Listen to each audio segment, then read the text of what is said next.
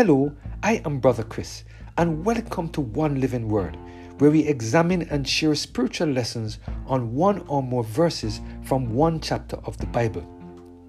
Today we're focusing on the topic, A Firm Foundation, based on our reading of Matthew chapter 21, verses 42 and 43. Let us hear what the Lord has to say in this passage of Scripture. Jesus said unto them, Did you never read in the Scripture, the stone which the builders reject, the same is become the head of the corner? This is the Lord's doing, and it is marvelous in our eyes. Therefore say I unto you, the kingdom of God shall be taken from you and given to the nation, bringing forth the fruit thereof. There are many of us church leaders and church members who believe that because we are members of the remnant church, that we will be saved in God's eternal kingdom.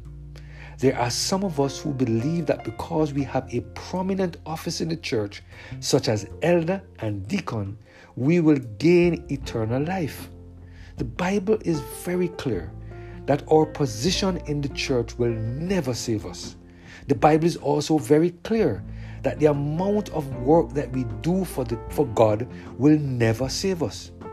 The Bible outlines in very clear word that unless we get rid of this carnal nature that through the transforming power of the indwelling Holy Spirit, none of us will ever see the heavenly Canaan. God allowed the stories of the scribes and Pharisees to be placed in the Bible so that we can be aware of the kind of attitudes that we need to get rid of.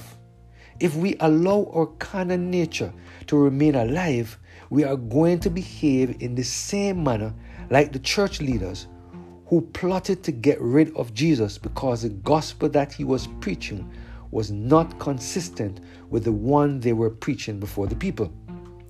If we are going to escape the destruction which comes upon those who continue to allow Satan to take control of their lives, we need to examine carefully the parable that Jesus gave to the church leaders in Matthew 21, verse 33 to 43. Let us take a few minutes to read the parable and to meditate on what Jesus said, particularly in verses 42 and 43. The word of the Lord said, Here again another parable. There was a certain householder which planted a vineyard and hedged it around about, and digged a winepress in it, and built a tower, and let it out to husbandmen, and went into a far country. And when the time of fruit drew nigh, he sent his servants to the husbandmen, that they might receive the fruit thereof. And the husbandmen took his servants, and beat one, and killed another, and stoned another. Again he sent other servants, more than the first, and they did unto them likewise. But the last of all he sent unto them his son, saying, They will reverence my son. But when the husbandmen saw the son, they said unto themselves, This is the heir. Come, let us kill him, and let us seize on his inheritance. And they caught him, and cast him out of the vineyard, and slew him. When the Lord therefore of the vineyard cometh, what will he do unto these husbandmen? They say unto him, He will miserably destroy those wicked men, and will let out his vineyard unto other husbandmen, which shall render him the fruits in their season. Jesus said unto them, Did you never read in the Scripture, the stone which the builders reject, the same is become the head of the corner? This is the Lord's doing, and it is marvelous in his eyes. Therefore say I unto you, the kingdom of God shall be taken from you and given to a nation, bringing forth the fruits thereof. Do you see what Jesus said to these church leaders? He predicted that they would work to get rid of him because his words became a thorn in their flesh. Here we see Jesus refusing or referring to himself as the chief cornerstone of the church. Upon Jesus, the rock, the foundation of the church is built.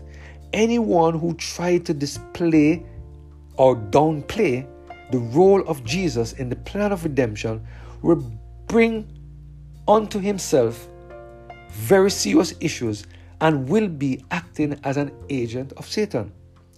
Anyone who tried to put forward the idea that Jesus is a good prophet is an agent of Satan. Anyone who does not accept Jesus as King of Kings and Lord of Lords will not receive eternal life. Do you remember what Jesus said about himself in John chapter 14 and verse 6? He said, "I am the way, the truth, and the life. No man cometh unto the Father but by me." None of us will gain eternal life if we do not accept Jesus as Lord and Savior. Notice very carefully what the Lord said would happen to the Jews, his chosen people.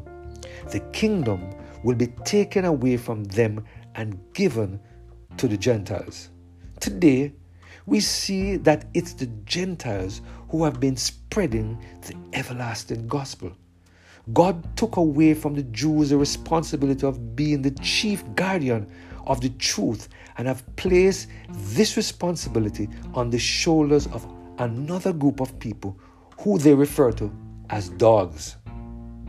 This story reminds us that God is in control of everything, and as the chief cornerstone, we depend on Jesus to give us a place in God's eternal kingdom. I pray that we will continue to allow the Holy Spirit to lead us and guide us in accordance with the will of God. Let us pray.